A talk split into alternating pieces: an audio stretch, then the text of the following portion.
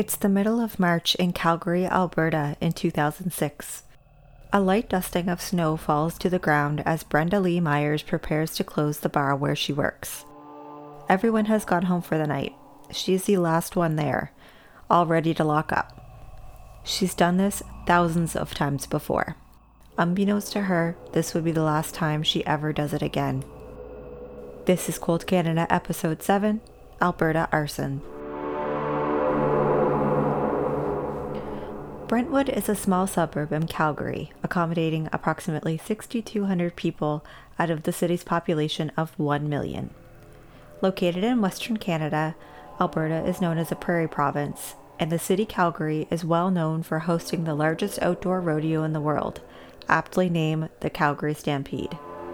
If you're not familiar with the city of Calgary, it is located in southern Alberta, approximately three hours from Edmonton the capital city of the province.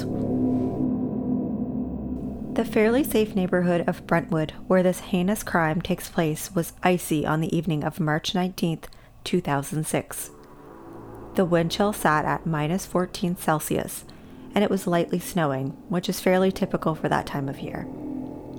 It came to a surprise to the local fire department when an auto alarm was triggered at 3802 Brentwood Road Northwest at around 11:35 p.m. They recognized the address as Madison's, a well-known cafe and bar. Upon arrival, they found a small fire that prompted the alarm, and the installed sprinkler system managed to suppress the blaze. It had only spread to a portion of the lower level office and storage room which sat below the bar. Firefighters searched the rest of the building to make sure it was clear. They entered the basement where a shocking discovery was made. There was a body lying on the f- cool floor, unrecognizable.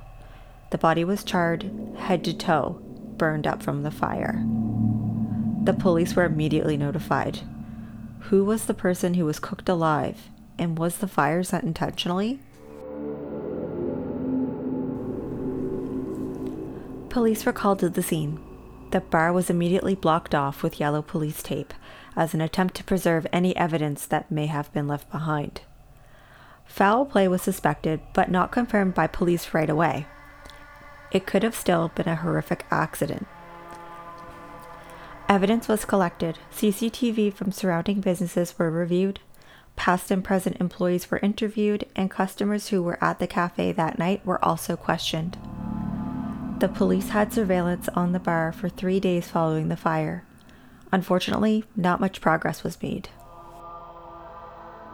It wasn't until 10 days after the blaze did police confirm the fire was a result of a homicide. On March 26th, the authorities deemed the cafe a crime scene after the autopsy revealed the person found was in fact murdered.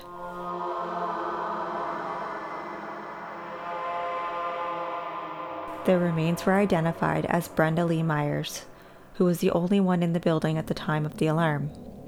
Autopsy confirmed she was stabbed several times with a sharp edged object. They were unable to determine what exactly the murder weapon was, and there was no evidence to suggest the murder weapon was left at the scene. This led police to believe the fire was set intentionally and attempt to cover up any evidence left behind. Since the body was so badly damaged, the medical examiner wasn't able to determine the time of death, and investigators for the fire department couldn't determine what time the fire was started or how it was ignited. This left family and police with many questions.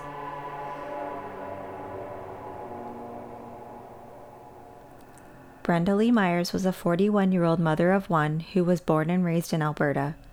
She lived with her spouse, Jim Hanson, and her 23 year old son, Adam, in the neighborhood of Brentwood. She started working for a local Greek family who owned a local restaurant called Louis Pizza, located in the Brentwood Village Mall, when she was just a young teen. When the owners decided to retire, their son was a co owner, so he took over the restaurant and rebranded it to fit a more contemporary feel. It was now named Madison's Cafe and Bar. Brenda continued to work for him, she had been close to the family and stuck with them for over 20 years. Brenda was well known in the community. It was reported regular customers would go to the cafe just to see Brenda on a daily basis. She was described as a warm person, tiny but fierce. She knew how to stand her ground, which made her a fantastic waitress. Her coworkers called her an amazing friend and even a mother figure to some of the younger employees.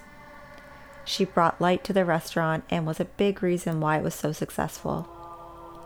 It came to a shock to patrons, family, and friends when it was announced Brenda was a victim of a homicide, especially to her brother Stephen and parents Darlene and Douglas. Originally, it was suspected the crime was a result of a robbery gone wrong. There had been a reported break in just two and a half months prior, but no money was stolen and there were no signs of forced entry. It was said by friends if there was a break in, Brenda was the type of person to quote unquote not take any shit and would have been able to handle the situation. The robbery theory was quickly ruled out, and not much progress was made in the following months. Madison's reopened on April 20th, just one month after the incident. During the grand reopening, 160 people filled the bar in support.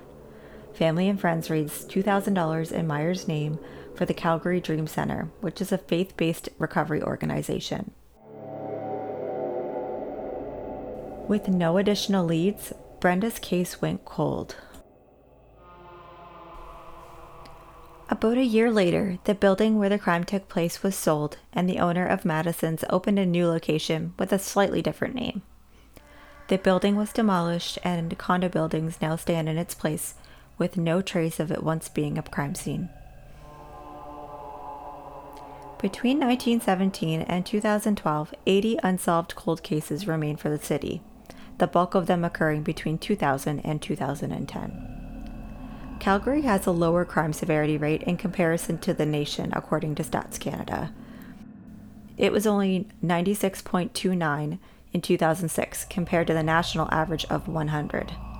To put it in better perspective, Alberta as a whole had a crime severity index of 115.6 and Edmonton's was 129.75. So, in comparison to that, Calgary's was significantly lower. Five years later, in 2011, the case was officially reopened. With only 11 homicides reported for the year, this low rate gave police time to focus on cold cases that remained in the database. Police said they have ID'd a person of interest, and with technological advances in DNA, testing the evidence is now possible and may be of help. All of the evidence was pulled out to be re examined, and witnesses were re interviewed. In a rare tactic used to match a timeline for the fire, a reenactment was done.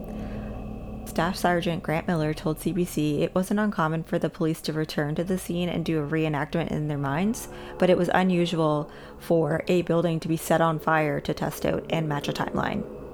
He told CBC, quote, We're trying to test the temperature that the fire reaches and the time it takes for the fire to spread, unquote. This was all in attempt to figure out exactly what happened that night. After all the legwork was completed, nothing new arose. The police still didn't have any answers for the family. They were unsure if it was a random act or planned. It was unknown why Brenda was the victim, and the person of interest was never named in the media.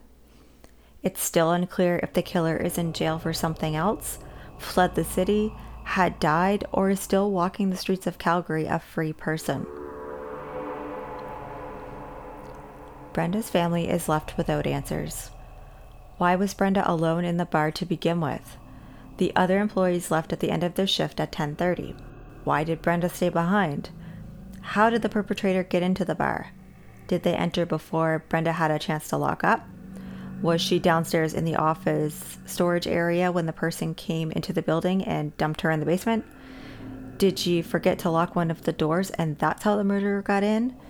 If there was no signs of forced entry, she either let them in or the doors were left open.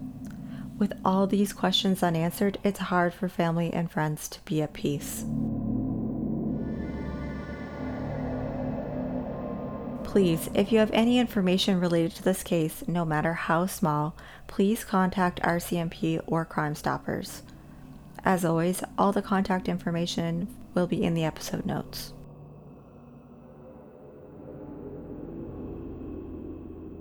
Thank you so much for listening. If you enjoyed this episode, please go rate and review on iTunes.